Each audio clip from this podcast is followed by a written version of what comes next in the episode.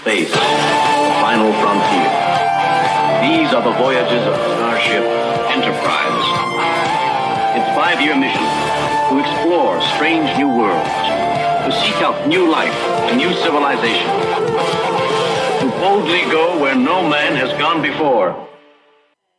Greetings, salutations, and welcome to Retrek. I'm Captain Jim, and with me, of course, is Admiral Elliot. Hi there. And we're back again, talking about we're, we're sticking with Barclay. We're talking about more more Barclay in next gen. So we enjoyed talking about Hollow pursuits last week. So we're talking about the nth degree Yeah. this time, and then we're carrying on with the Dominion War, looking well, the preamble to the Dominion War, looking at rules of acquisition. Yeah, we're getting there. We're getting there slowly. Yeah, but the- we're giving you all the background to to how the Dominion War started and the little warnings. Exactly, the word Dominion is actually spoken in this episode, so uh, you know, we're getting there now. We're getting closer. But first of all, what Trek news have we had this week then, Elliot? Because I've managed to miss Uh, all this again. Well, there's uh, two things that are happening, and it all revolves around Picard. Um, the first one is um, John de Lancie has been tweeting again, and you know how he does his uh, greeting messages to people for the birthdays. Oh yeah, and all that. It well with greeting messages for birthdays. If you say that you're a Star Trek fan, it tells you a bit about Star Trek. Mm-hmm. So it's been doing, it's been tweeting it, but it's been messaging people going, "Oh, you can see me soon. I'm I'm off to be in six episodes of Picard." ah, So it's confirmed he's off to be in six episodes in total. right. So But it's most of also said that um, he's finding it strange parts of it, like not just the like how they have to be checked and all that before they're going for filming every day, but they're filming um, season two and season three at the same time. Oh, is that legit? I heard that was a rumor, but Yeah. is that for yeah, definite well, now? John de Lancie has said that he's shooting scenes for both seasons. Ah, so he's in six episodes across two seasons then. Six episodes across two seasons. Oh, that's really interesting. But we, Hmm. but this tells us that we're going to have John Jill for like the next two years at least. Yeah, excellent. Now that just made me wonder. regardless of any other regardless of any other shows he might pop up in. course, yeah. I mean, that just made me wonder because she said, like, you know, if you're a Star Trek fan, he gives you a bit of a Star Trek thing. And I know he's done a fair bit of stuff, but I'm just thinking, like, who else is gonna ask for a cameo from John de Lancie? Like, you know, oh, Well, that's it. um, I'm a big fan of that time when you played that dirty gynecologist in The Hand That Rocks the Cradle. Can you tell me a little bit more about Yeah, that? uh, you know, I can't. I watched a really weird. I watched a B movie not long since that is in, but it's only in the first five minutes. Right. I mean, uh, he had a good role. Because it's the in- biggest star in it. It's his name Yeah. across the top. He had a he had a good role in Breaking Bad. Um, he, he had a good little little arc there, but yeah, I, I would imagine most of them he gets uh, a Star Trek, as Star you know, Trek fans. which is fair Yeah, play. but but we've got that confirmed from John de Lancie. They're shooting two seasons back to back, and he's going to be in six season, six episodes over the two seasons. Yeah, awesome. So And that, that so that's going to be good fun. But Yeah. then the other thing that's coming out is, uh, we talked a bit last week about the, some of the photos that someone Mm-hmm. had uh, grabbed from Picard, but there's loads of these happening now, and I'm wondering if we should ignore these and not talk about them. Because these are proper spoilers. These aren't things that the studio have released, like a trailer, which is normally what we look at with spoilers. So we look at what the stars say, like John de Lancie Yeah. is tweeting about things. But these are people who are just because they do they out going um, not on set. Uh, what do you, Like, on location. yeah. People are grabbing photos of the locations and all that, and they're leaking all this online. And I think that we, as a show, should stay away from that. Yeah, I'm in I'm in agreement like- with you.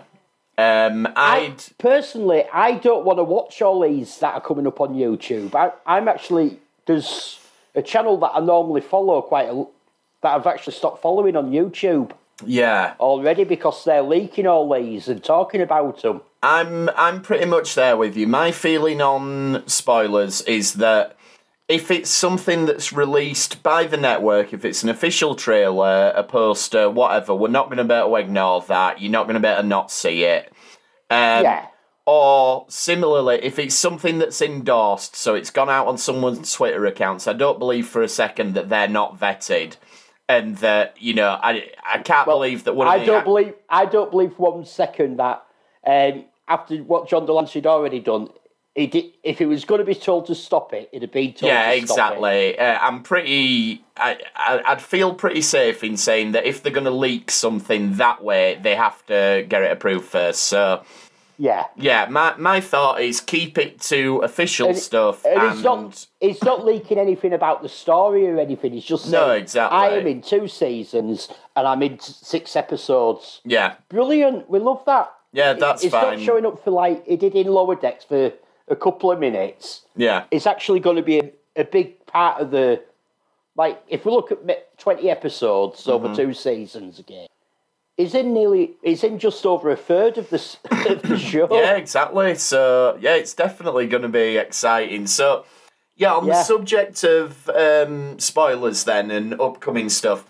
If you feel really, really strongly that you want us to dissect these leaks and everything like that, then let us know. But our, our feelings on it at the minute is we're going to stick to official stuff and try and ignore. Basically, if the Yeah, producers, Well, we're going to try avoid. yeah, I'd like to avoid it myself because I like I like the enjoyment of yeah, seeing it for the first time and I think if the producers are happy for us as the public to know it, then we'll count that as we'll count it as open Yeah. season on that, and we'll we'll talk about it as much as you like. But if it's something that's leaked unofficially, um, we'll tend to avoid it unless it, yeah, it's there's a really strong who've got the mobile phone out as they're walking Yeah. along the street and taking a photo. We're going to ignore that and we're going Yeah. to try and avoid them. So that that's our, our spoiler stance for the time being. We'll see we'll see how that evolves as we go along. Um, so yeah, let's get into next gen then. So the nth degree. This is the second appearance of Barclay, season four, and I, I think it's another good one. I think I prefer this probably to Hollow Pursuits, but um, Yeah, yeah. So we, it, it's a weird. It, this is one that I only twigged how weird it was watching it the last time for this. So we start off with what looks like a play. It looks like the play's up and running and everything, and it's Beverly well, and let, to be fair, this could this could be Barclay back in his hollow suite. Uh, it could be, it could be. We, we're told. I mean, we're told that he's got better and everything, so it, we we're led to assume that this is legit. But Barclay's there. He's in the full gear. He's got the big nose and everything. So it's Cyrano de Bergerac, and they're doing a scene now. I've not seen the play of Cyrano de Bergerac, but this doesn't look like the end of it because it's all No. sort of still. But then everybody applauds, and then everybody leaves. So it's like, what? What is this? Is- Is this a dress rehearsal that you've invited everybody to, or are Maybe you? it's a trailer. yeah, trailer. That's good. Yeah, yeah, I like it. Like, and Riker's there. Riker's got his Beverly's Play podcast. He's like, oh, I don't know what I should do about spoilers. If if anyone cops for Barclay wandering round dressed up as Cyrano de Bergerac, don't don't upload it to the internet. Yeah, so I, Well, I they can because it's official because this is them doing it. true. Like, They're I, putting it out there. I just don't get it. I mean, maybe is it a play over two nights? This is the end of Act One. yeah. Like, I, I really don't get what's going on here.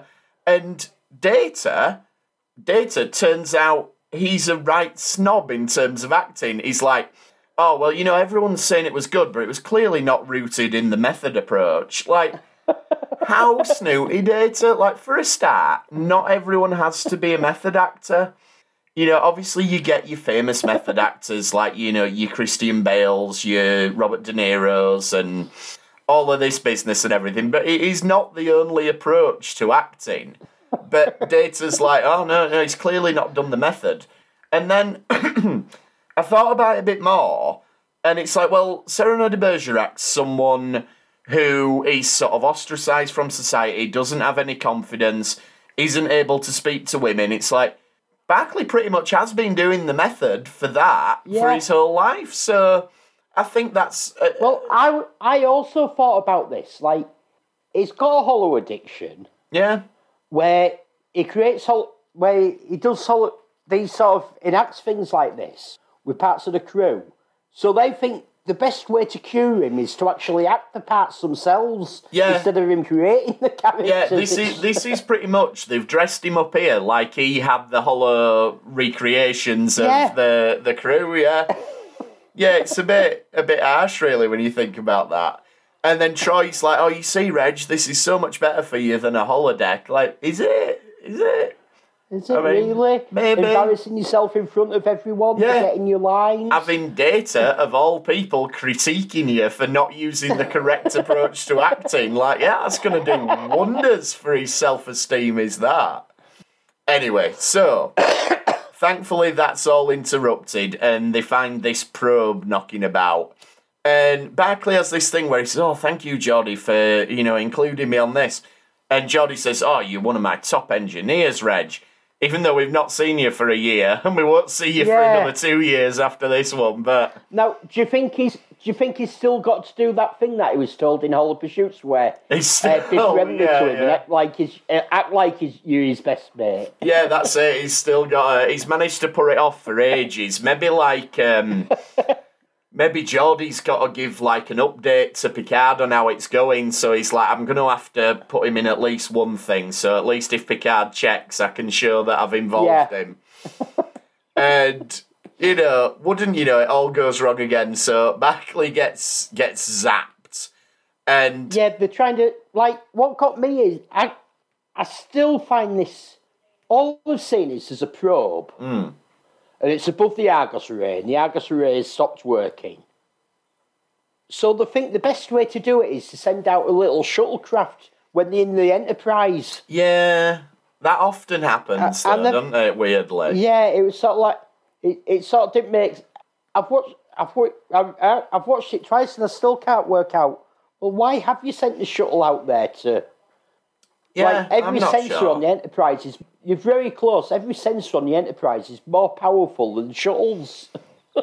Yeah, that's true. And it, it's not like for storyline purposes they need to do it because Barclay could kill, still get zapped even if he was on the Enterprise. So Yeah. you know, you, the yeah, there's literally no reason to do it. You're right. That's Yeah, a, that's a and weird it's like one. the o- the only um, what is it, one point eight kilometers away from the probe, when they send the shuttle out. yeah, that's not in space terms. That's pretty much on top of it. well, in, in how fa- in how fast the Enterprise moves and all that. Yeah, And what is it? How long is the Enterprise? Is it? it's about a thousand about 800 meters. So yeah, long? maybe eight hundred. Yeah, about a thousand metres, something so- like that.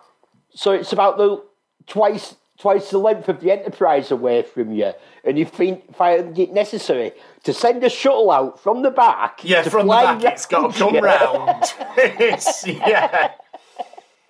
Yeah, it's a bit of a weird one. But, yeah, it's one of them. If the Enterprise had have kept moving as the shuttle came out, it'd have been there by time. Or it'd have probably been quicker for the Enterprise just to go past it than the shuttle to come out the back rather than, like you say, Yeah. looping round. Yeah, no idea. Maybe they just.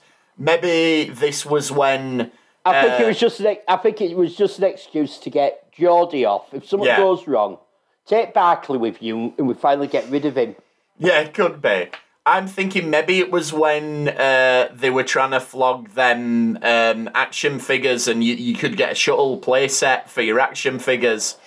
So maybe So it's just like, extra shuttle yeah, we need we need to put extra shuttle scenes in because the kids aren't buying enough of these shuttles. Like, obviously, I love Star Trek and I love toys and everything like that, but Star Trek toys were always a little bit weird because the the big play set you could get was the bridge. So there's not a lot of play to do with bridge. Like, what do you do? You No. sit you sit all your figures in the chairs, and you go right. Yeah. Let's go to this planet. All right, do a scan. Okay. You need to go to Turbolift. You could maybe walk him up to Turbolift, but there's not a lot going being on. hit by we're being hit by a phaser and sort of shake the whole yeah, thing you could lift lift it up side to side. Yeah, but the- yeah, the one They want a lot. Maybe that's why Star Trek figures traditionally have not sold as well as like Star Wars because Yeah. you you don't get as much of them running around shooting each other and stuff. Anyway, um, so he gets zapped, and then you you get this gradual thing where it's obvious that something's happened, that he's his brain's working on a higher level. 'Cause you get the thing. First of all, where he's talking to Beverly and he's like, "Well, you could do a scan, and all you need to do is change the the so and so, and it'll make uh, it." And she's like, "Well, you know, you're not a, you're not a doctor. I'm a doctor. You're an engineer." You, uh, but he's like, "Well, it's not that different." So that's like the first hint that something's going to be changing. And I want to call out a pretty cool special effect sequence in this. I, I think it's probably reused from another episode, but we don't see it that often. Which is where the Enterprise changes direction and it sort of pivots back on its axis and then turns round and then shoots off at Yeah. or sort of at a 45 degree angle to what it was at what it was at previously and I think maybe they do it in one of the Klingon episodes there but Yeah, it, it probably it probably is reused because yeah which because they did like you know, and the they had Enterpri- to like the models are, qu- are quite difficult to shoot yeah in doing things like that with getting your camera angles and everything. So yeah exactly. if someone's managed to do it, do it. It's probably been an expensive shot to create. yeah exactly And so you use use it again. over and over yeah I mean we, you know as we saw going way back when we were talking about the movies they reused that Klingon bird of prey blowing up a few times Oh. which is pretty bad Yeah, Um, but yeah, so I, I like that anyway. It's it's cool to see the Enterprise moving in a more dynamic way, which we take for granted now with Discovery and Picard, and you know because Yeah, they've got CGI ships, they can move them about however they like. But this they, it were pretty special when you saw the Enterprise do something different back in them days. Um, then there's the bit with the she uh, the the probe and everything, and Barclay boosts the shields and all this, and you get a great scene with Riker where he's like, you know, everyone's wondering how you did it, Reg, and he he reels off this really really long technobabble explanation. And I love um, Riker, Jonathan Frakes' reaction where he's like, "Yep, yep, I see that. Yep, yep." I just think that's great. yeah. You haven't got a clue. It's one of them really because it it does make Riker look like a bit of a div because it's like, well, why did you ask Riker if you clearly weren't going to understand what the answer was? Um, Well, that's it. It's like it's like when he when he's altering the shields, he just starts uh, doing stuff on consoles yeah, and all that. And he's and they've gone to warp. They're trying to run away, and he takes them out to warp to obviously divert power. yeah, But Geordi looks at and, and Geordi can't understand what he's done. And Geordi goes, I don't know how he's done it, but the shields are 300% have increased Yeah, by yeah. 300% power. yeah. It's it, it is quite So good. what chance did Riker think he'd have? Oh, exactly. Yeah, I think Riker were. Maybe he had a bet with someone like I can find out what he did. I'll, I'll, or they've all got like a sweepstake on what he actually did. Like I think he reversed the flow of the thingies, and and then there's a cool bit where um, they have the the briefing and they're talking about upgrading all the the sensor arrays, and they say, "Oh, we'll do them one by one." And Barclay sort of says, "Yeah, if we do this, we can do them all together instead of one by one." And he's sort of mocking them and everything. So it's it's kind of got this thing where he's getting a little bit more sure of himself, uh, bordering on arrogant. Well, it's becoming very, he's becoming very sure of himself. yeah, and it it But it's obvious, he obviously knows what he's doing. yes, yeah, oh, yeah, he's, he's deservedly sure of himself at this stage. And it carries over to his acting, like we see him doing another scene, and he's probably used the method here because he's he's clearly much more invested in it, and he gives this big monologue and everything. And I think Beverly's reaction to it is a bit over the top. She's practically crying at how great Barclay is in this scene. It's like, the, Beverly, you're the director. This is what you're meant to do: is get good performances out of people. It shouldn't shouldn't shock you that you've managed to achieve but, it. But you're also the doctor, and he's been hit by some strange alien probe Yeah, on a shuttle, and now he's acting massively different Do you think something might be on? And as a doctor, Yeah. you should be looking into that Yeah, I- instead of acting with him. Yeah, I, I'm not a doctor from the future, but you know, I'd hazard a guess straight away. You'd think maybe a concussion. He's something's happened to him. He's had a trauma and he's acting differently. Could be a concussion, but Yeah. don't even go Yeah, there. we know that you've had we know that you've had him in sick bay for a couple of minutes when he got back and you couldn't find anything. But maybe there's something a bit deeper that yeah, that you need to look. something's it's clearly developed since then, since he's totally different. And you have that bit where, I mean, Troi describes it later as, you know, he made a pass at me and all this. And yeah, he kind of does. But Troi says, oh, it was a good one. It's like, it wasn't, really. They, you know, th- this is pretty bad. This is quite embarrassing. in. Star Trek, in, actually in Star Trek universe, that was a pretty good one. True, yeah, and she's used to Riker just sort of mooning around over her and not really doing anything about it for seven years. So, yeah, maybe this is, yeah. And then he's arguing with Einstein on the holodeck and he, he's redoing all the equations and everything. And at this point, finally, Geordi, his best mate, decides this isn't normal. So let's go talk to the doctor. And wouldn't you just know it? He's now the most evolved human being that's ever lived. So, yeah, maybe Beverly should have picked up on something a little bit earlier Yeah. on. Who knows? But then I like Riker's suggestion when they have a meeting about it. Riker's like, well, let's lock him up. Like, hang on. That's a bit much. It- yeah, but like they do need to. You obviously need to do something because like, Yeah. they should have the files of what happened with um, Gary Mitchell. Yes, exactly. TOS when he yeah. when he was hit by something strange. And he started to display um, the huge intellect and all that. yeah. That, So that all could went be, wrong. we've so we have seen these that this can be dangerous, and Picard going, well, he hasn't done anything to endanger us yet, so let's just let him carry on doing whatever he wants. Is a bit sort of hang about. Yeah, yeah. There needs to be a middle ground between Riker's let's lock him up and throw away the key. Yeah. And Picard's no, let's not let him get on and do whatever he wants. There should be some sort of um, restricted Yeah, let's duty, keep an eye on restricted him. Restricted access to key systems, Yeah, and uh, let's put him under security surveillance.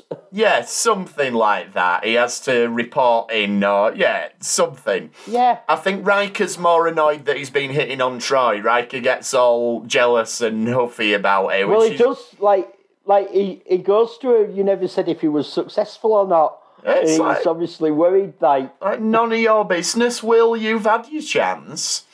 yeah, you And- had your chance. You've moved about, moped about me for four years, not Yeah. made a move. Not made a move. you nearly had a kiss in Ménage à Troi, but nothing came of that. So no, you know, you got no no ownership of of Deanna in this sense, Riker. So no. Anyway, uh, so wouldn't you know it? Again, you're right. They should have probably kept a closer eye because now he's taken over the ship with his fancy new neural interface, and Barclay's now the Yeah, no- ship's computer's voice. Like this is strange, isn't it? He suddenly shoots off to the holodeck and he starts telling the computer what to do. It's get me this seat, get me like a device on my right hand, a device Yeah, on yeah. my left, and uh, set up a neural interface at some sort no such device. Oh, I'll explain it to you. Yeah, this is how you make one. Off we go. And yeah, the, I presume it's because he's he's that much more advanced than everything now, and he's into the ship systems, and it, that must be why it's so easy to take over the ship because that shouldn't be that easy. I know Data does it every couple of episodes, but Data's yeah more advanced. But yeah, so it's obviously once you're at a certain level of technical know-how, you're able to take over the Enterprise uh, because Yeah. Barclay manages it. But he can't be removed now without dying, so they've got to leave him as part of the ship. And he starts. But he's on a holodeck. Yes, Can't they just shut shut it down. like I think it's. yeah, shut it down or I think it's because isolate it? it, he says something about his brain waves are that much now that his brain isn't big enough to contain it, so it's had to go into the memory of the ship. into the main computer. But I mean, I think I'm not the greatest scientist in the world, or indeed any kind of scientist, but I'm pretty sure that the human brain is still better than any computer technology we have in terms of the amount of memory and the amount of processing and everything that Yeah. it can do. So I mean, maybe that's implying that this is the this is how much more advanced it is in the future that the Enterprise literally can have more than one. And I suppose going to, back to our Bashir, well- we, we store six people in it there. um, and Ship in a Bottle with Moriarty. True. so for whatever reason, we can't turn it off. Barclay thinks he's been chosen for a special purpose and he's going to take him to new places. And there's this scene with Geordi in the um, Jefferies tube, and Geordi's got this weird like boiler suit on that you hardly ever see. I don't know where that came from. And Yeah, it's like, oh, this is my sleeves rolled up. Uh, Yeah, they- gonna get down and dirty. yeah, this is serious engineering that I've got to do now. Yeah, I've got one panel off. yeah. And yeah, um, Troi goes to speak to him, and you get that, like you say, going back to Gary Mitchell. There's this thing of he kind of sees them as children, and he wants them to trust him. But Troi says, you know, the captain will do everything to stop you. And what Picard does end up doing is he sends Worf down to disconnect it. And it don't work out. Like he does a bit of shooting around, but we've got force fields and everything. Yeah, it does say there. to Worf. It does say to Worf, "I don't blame you for what you're about to try doing. Oh yeah, I yeah. don't hold it against you. I know you're just doing your job." Yeah, exactly. And there's we get sort of the good and bad of special effects at this point. Like we get there's a really cool effect like where the Enterprise is getting stretched. Um, but then it's got this terrible slow mo effect back on the thing, so we're getting we're getting great model effects and really bad sort of physical effects on the on the bridge. but the upshot of it all is they jump 30,000 light years and they say it's the centre of the galaxy. And this Hey, is. Janeway could have done with some of this. she could have done with some of this. And this is, what, a couple of years after Star Trek 5. So, you know, is this an alternative version of that? Or, again, we've got a big floaty head. So maybe this is the same species Yeah. as the God thing. No, I, I'm, I'm, think, I'm thinking that by this point, is this before Star Trek Five or after? No, this was a couple of years after I checked that. So I was like, Right. I was like, right, Yeah. who's? I, I think that they've just decided to ignore Star Trek Five. I think they probably have, and I think that's that idea is not without its merit. Um, Yeah, we've talked about this before. It is covered in um, Kirk's it autobiography, is, yeah, indeed. which is a true book written by Captain. of course Kirk. it is, absolutely. So yeah, if Captain Kirk said it didn't happen, it didn't happen. Uh, but it is interesting that we're having the second crack at doing Centre of the Galaxy and we're going with big floaty heads again. but this one's much nicer anyway. Seems much more personable, Yeah, and- doesn't and it? I got the impression this is more more sort of like a projection instead of using Yeah, the image yeah, viewer yeah. that they just sort of yeah, I think go that, there that Yeah, I don't think it's physically there on the bridge. Yeah, I don't think he's just a big floating head like Um, what we had. What I like about this, there's some really sort of subtle acting from Patrick Stewart, but it's all been a crisis and, you know, they've all been really worried and everything, but you can see a little sort of smile and a little twinkle in his eye that, oh, great, you know, we found this new species and we're going to get a chance to do first Yeah. contact with it. And you can tell that despite everything else going on, that's made him really happy that he's got this opportunity. And of course, they release Barclay, and it turns out that they're explorers, and they upgraded him to bring him there. And yeah, they, that they're explorers, but they don't leave the home. Yeah, they send bring people to bring other people. Now, I was thinking about this. Like, how badly would it go if the Klingons found the Yes. probe, and they did that to the Klingons? yeah, How badly would it go if they found the Borg? yeah, it won't go too great. It's lucky, really, that they stumbled across a Federation ship. Yeah, and, pretty much anyone like- else, it could have gone badly. like what you have it like the Argus Array blew up because it couldn't deal with this program that it was trying Yeah, to yeah. give them. So what happens if they bump into a pre-warp civilization with the probe? And Yeah, very obviously true. they can't get there. The technology's not capable, so it takes someone over who can't make it go fast because they haven't got them sort of engines. So they all die when the ship blows up. Yeah, that's a fair point. Yeah, the there could be mass murderers. It This is seems very sort of. It seems very haphazard. Uh, send probes out because it's obviously not scanning very well uh, on that because like the Argus array is basically a big telescope. yeah. It doesn't have engines and all that and warp drives and people on it. Yeah, it's it's gone there. Try it's tried to sort of reprogram that to go see them. Yeah. So No, it doesn't seem like it's actually very clever as a probe. Yeah, it doesn't should target things itself where it'll actually work. It's like just whatever it Yeah. finds, it's like I want to reprogram Yeah. you to do this. Yeah, yeah, it's very haphazard. So Yeah, like true. Um, and then we find all out. these missing ships, and it just yeah, it's not the greatest plan. Um, so we find out Barclay remembers everything, but he doesn't really understand it. And then a couple of things happen at the end that's weird. So Troi goes, "Oh, I'll go, we've got a date now," and it's so hang on. Earlier on, you told him you couldn't do that because it'd be unprofessional because he's a former. no, she didn't actually. She sort of she she just went good night. She didn't tell him no. I thought she said that it was. She said like, as your former counsellor, I wouldn't be comfortable. No, I, she does say it, but I didn't think it was about the date. I thought it was about So at the that. end, when it's talking about the date and all that, she goes good night, Reg, and walked off. Right, okay. Well, if that's the case, I'll let that one go. But it seems a little bit. Or now that he's Yeah. not so confident and stuff, Well, I'll the patronise him a little bit by going for a walk with him. talking to Geordi. They're both in the bar. I know the drink's synthehol and it can sort Yeah, of yeah. like the effects can be wiped out pretty hmm. mu- pretty quick. But Geordi goes, right, go on, Reg, we, we're on duty now. We've got so and so, so and so to do. And Troi goes, oh no, we're going on a date instead. And like, Geordi's his boss and goes, oh, okay. Yeah, um, maybe. You go, you go knock work. No problem. Maybe it's kind of like the doctor can can order people about. Maybe the counsellor's got similar powers. I don't, but not to go on dates with people, you know. yeah.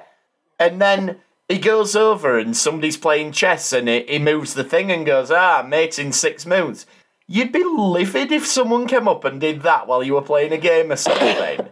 Yeah. like, what's your this is our game, mate? this is our lunch this is our lunch hour. Yeah. This is what we want to do to enjoy it, and you just ruined it. I've been trying to outthink him for hours, and you've just come over and yeah.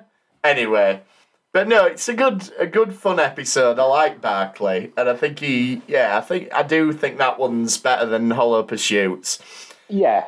So let's move over to DS9 then and rules of acquisition. So, first thing to say about this one is this is really typical of Deep Space Nine, not not sort of conforming to what you would usually expect.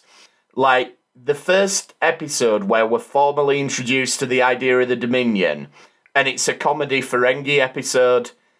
You'd, Yeah. you'd expect it to be a massive, big reveal. You know, um, if you compare it, say, to to Babylon Five, where the, you have the episode "The Coming of the Shadows," and it's a big, massive, huge event episode, and it, you know, it, it really marks a turning point for the whole show and everything. Whereas this is a bit of a throwaway episode, but we just get that that word, the Dominion, and it's the Yeah. the first real seed that's that's planted. And I think that's great. I think it's just so subversive to do it this way. And it's clearly well planned out that this is what they're doing. Um, but we'll we'll have a look at sort of what we find out and how it plays in and everything as we go through. But yeah, I just think that's very, very clever. So we start with something that, well, none of us really have ex- or none of us have legally experienced for a long time now. We've got a lock in at a bar. Though I suppose Yeah. technically it's never legal when you have a lock in, so um, but we wouldn't have it would we wouldn't have been able to go in the bars to have a chance of a lock in over the last year or so, is what I mean. But yeah, so Quark's having a bit of a lock in. Morn's on the Morn's sleeping on the promenade, but he can't get in. And yeah, they're Well- all in there well, playing. Tongo. Like Odo comes up and, and goes, Morn, you know you're not allowed to sleep on the promenade. See, this And the first thing he does is try and get into Quark. exactly good lad. He probably thinks, oh, it's morning time. It, it should be open again. Yeah. And this is where like your your personal transporters from Discovery had come in really handy. Because can you imagine like you basically go out, have a skimful, you program your transporter. If I fall asleep at any point, you beam me back home, and that'd be great. That'd be handy. Yeah, that's a good idea. Um, so when we get to 32nd century, there's going to be less alcohol-related vagrancy, or there should be if somebody's marking it well. Um, and th- this is sort of the first time we see Dax interacting to this extent with the Ferengi. And this is something that we see time and time again, and it's a really good part of Dax's character, I think Yeah. and obviously she's winning and you have this whole thing and it works really pertinently to the conversation with Dax because they're talking about oh well it's Curzon that's beating us rather than Jadzia because they can't accept that a woman's beating them. But obviously that's gonna tie in thematically with everything else that goes on in the episode and whether But she does point out that she's actually a bit. Yeah, she does say, yeah, I learnt to play from Curzon, but I'm better than him. Yeah, and I believe it absolutely. And we meet Pell, who's the the new Ferengi, and he's got this idea, it, and it's quite good. It's quite sneaky, is this? I mean, it's. I think Um, people I've do it worked anyway. in pubs and uh, we used to do this. Yeah. Go on, tell us what We you used used to, to, do um, then. We used to put out, um, like when I worked at Queen's, Hmm. we used to send out uh, big platters of chips Yeah. on a tea time and, and throw loads of salt over them before Yeah. they went out. But you tried the chips at the Queen's, them home, big Oh, chunky yeah, homemade good, chips yeah. we used to do.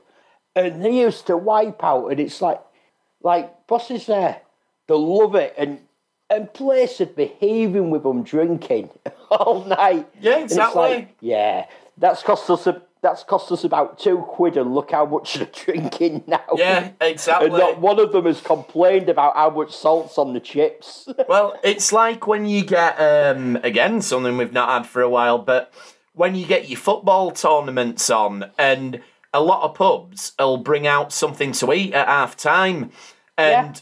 like yeah, it ma- it makes you thirstier, but also.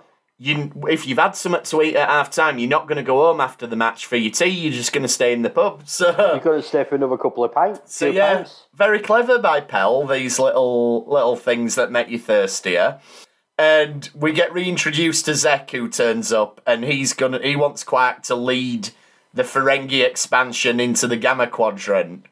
And this is interesting because even though we've got the Federation, who are all about exploring and things like that, as we know, the Federation is a moneyless society. And so Yeah. you've got you've got this capitalist society, and they're the ones who are actually pushing more to explore these new places because the the incentive for them is greater. It's well, I Yeah, can make more money trade. over there.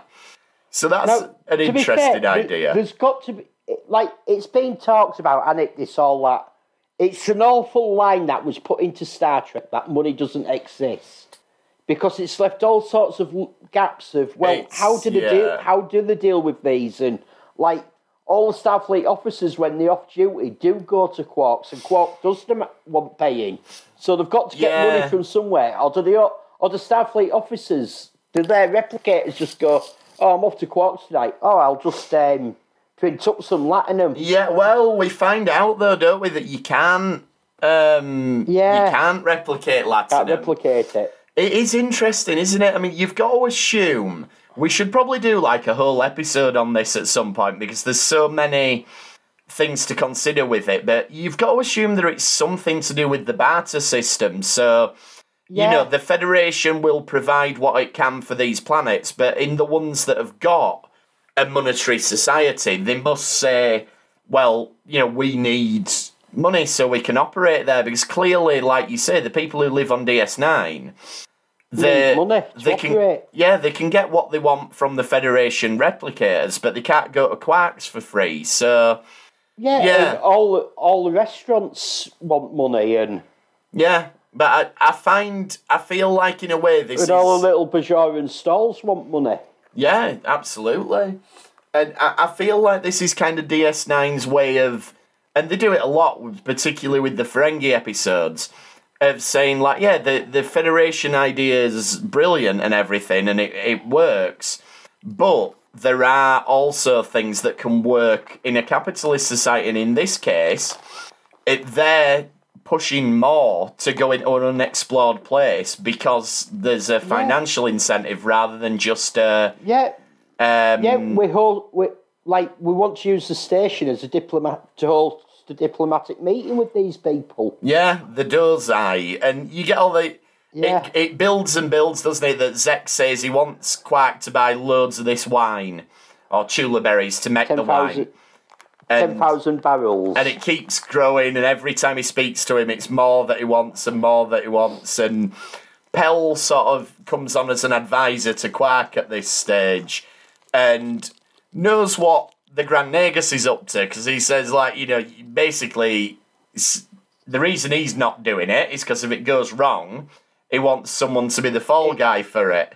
And you get this really funny scene where Rom keeps trying to fire Pell and it's obviously jealousy because Pell's got Quark, Quark's ear to coin a phrase with uh, Ferengi but um, he keeps saying no you're fired and Quark keeps going no no no no and Rom wants to be the big advisor, but Quark's gone with Pell.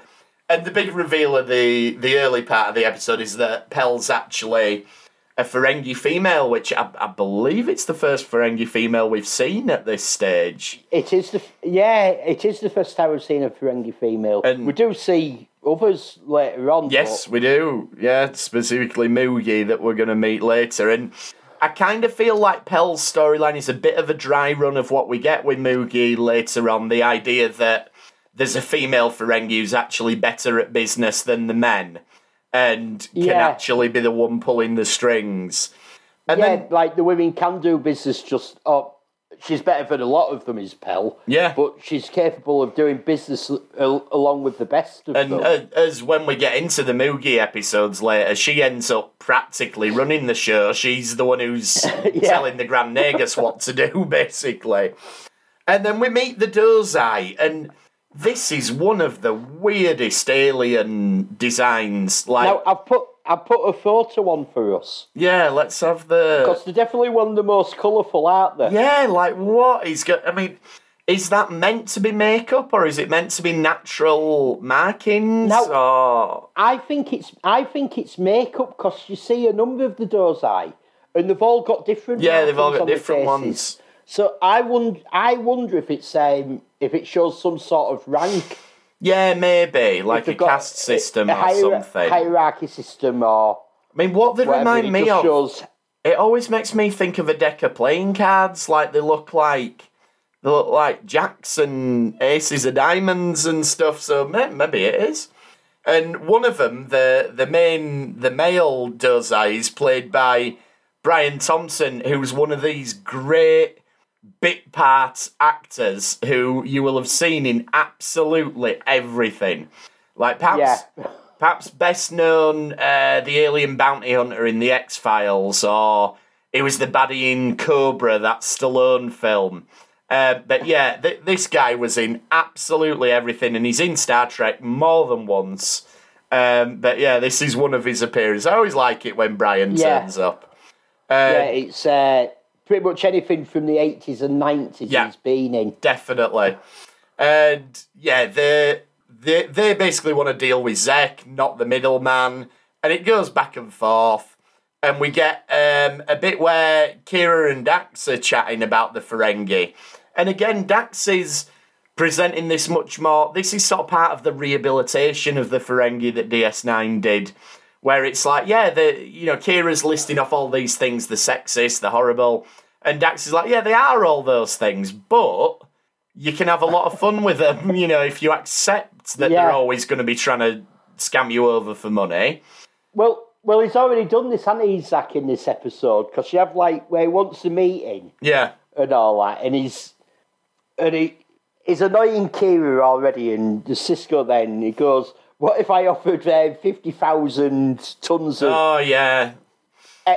so and so to Bajor and all that for us to host meeting here?" And okay, yeah, that's good. And Sisko's and then as always... he's walking away, right, so what's that at 25% Yeah. discount? And he goes, um, you said you were giving it. Okay, what about cost? No.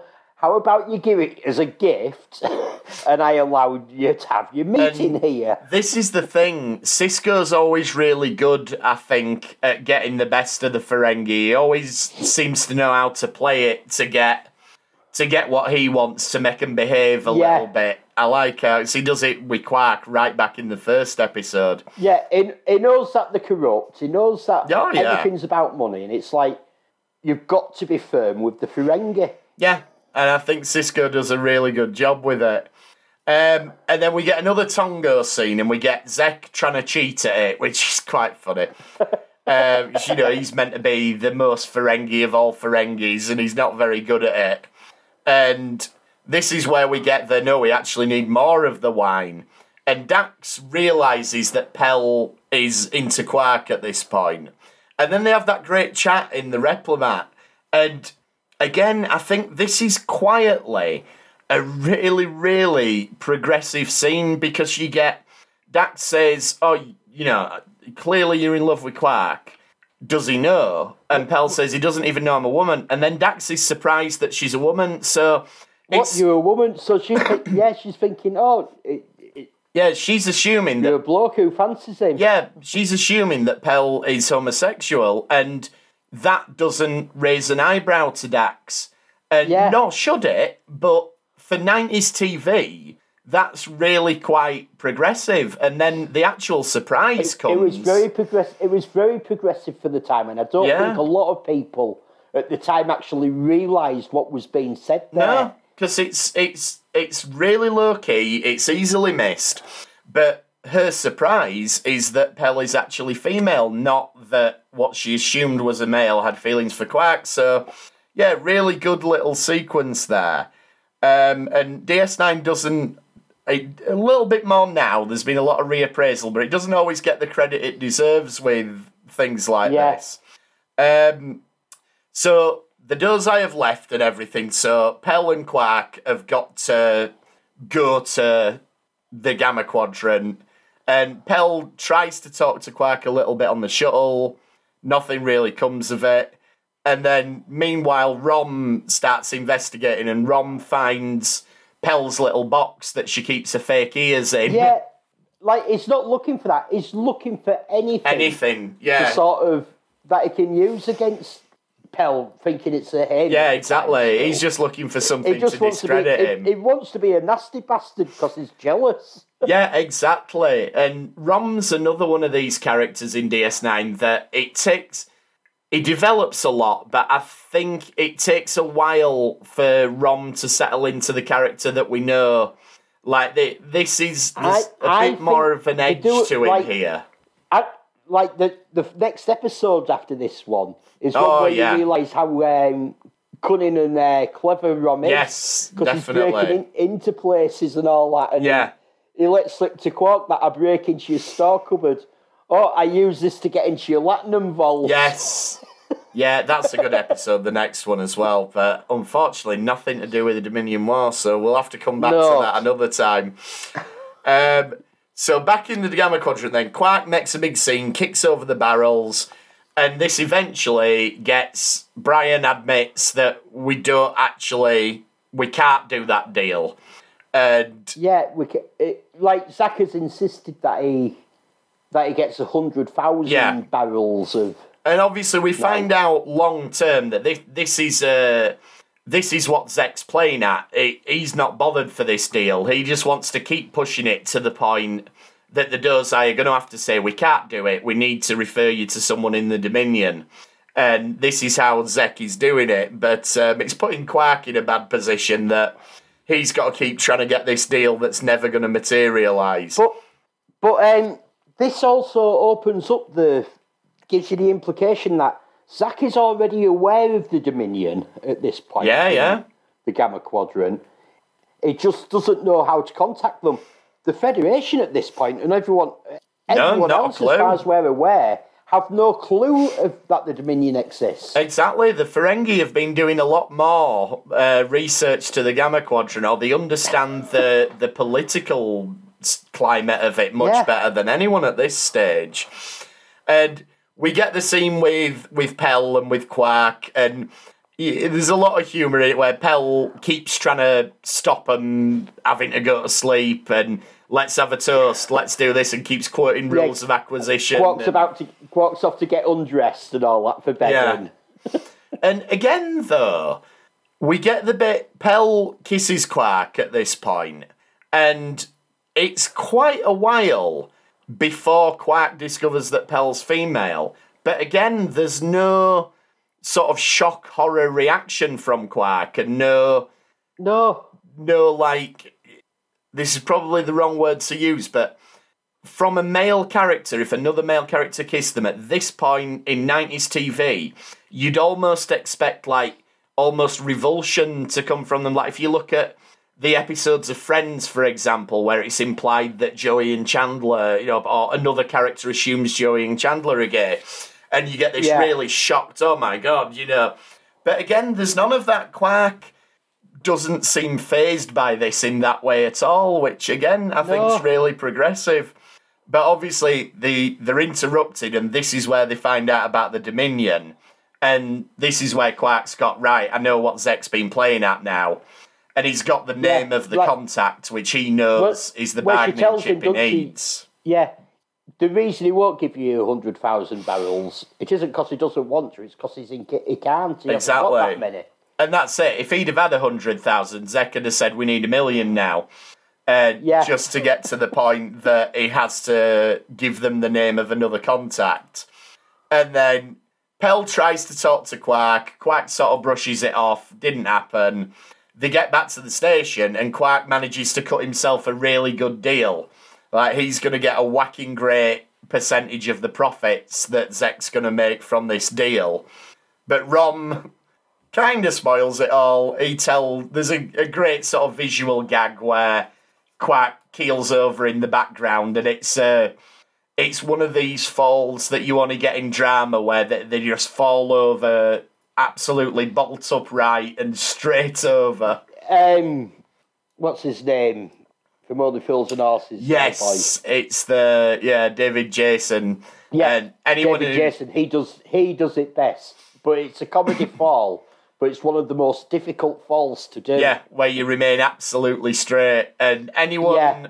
I'm sure anyone who's listening to this podcast in England knows exactly what we're talking about. But anyone who doesn't, uh, just look on YouTube. Del Boy falls through the bar, and it's one of the one of the greatest comedy sequences ever in a TV show. It, it's just, it's phenomenal. And like you say, it's all because of the way he takes the fall. But um, Yeah. but Armin Shimerman don't do a bad one here at all. And um, you get the thing, Quark's, Rom's obviously like, well, we've got to expose we've got to expose Pell, but Quark's like, no, no, no, if you do that, that's my deal knackered, so I don't want that going on. And he blackmails Rom into not doing it. You can have the Yeah, bar. I'll, I'll give you the bar. Yeah. And then you do have um, a sequence where he talks to Pell and they're discussing why they can't be together. And he, he offers her money to go and set up her own life and everything. And it's all to do with Ferengi custom, basically, isn't it? It's, you know, Yeah. you yeah. don't fit in, Women the, are, in well, the world. it's not just Ferengi custom. It's actually law. She goes, There's, it's not against the law. And he goes, actually, it is. It's Yeah, totally exactly. against the law. You're not allowed. Women aren't allowed to make profits and or this- aren't allowed to earn profit. This is the thing, though, where we see that Quark isn't as much of a stickler for Ferengi laws as he likes to make out sometimes, because he's, apart from trying to protect himself and protect his own deal, but he clearly doesn't want to shop her to the Nagus and have her arrested and stuff. It's like, no, just go somewhere else where you can make profit. Go to the Gamma Quadrant where they don't know and everything. But Pell comes to say goodbye to the Nagus and whips off her ears and throws them at him. And Zek has this great very good, ah, female. they, do, they do it a few times, though.